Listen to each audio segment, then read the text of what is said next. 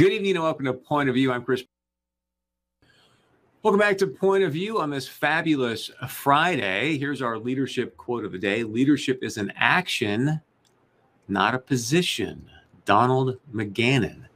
Uh, I'm not really sure if I know Mr. McGannon, but producer AJ always love the leadership quotes there. It is an action, not simply a position when it comes to leadership. And boy, just been some really unbelievable news happening in our community, obviously across the country as well. So, again, please keep President Trump and our amazing First Lady in your thoughts and prayers as they uh, continue to have a quick recovery.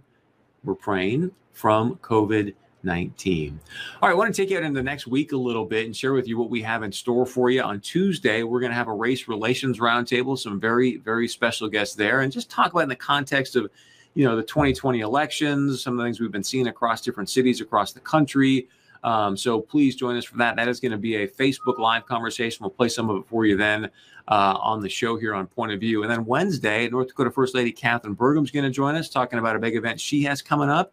And then Erica Solberg is the student that's on the North Dakota Board of Higher Ed. So there's a measure one that's going to be on the ballot for the general election.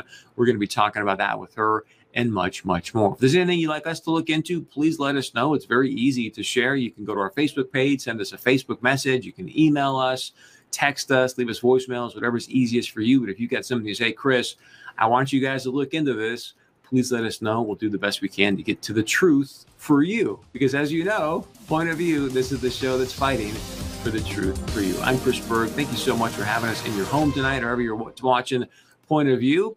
Have a great weekend. We'll see you back here on Monday night.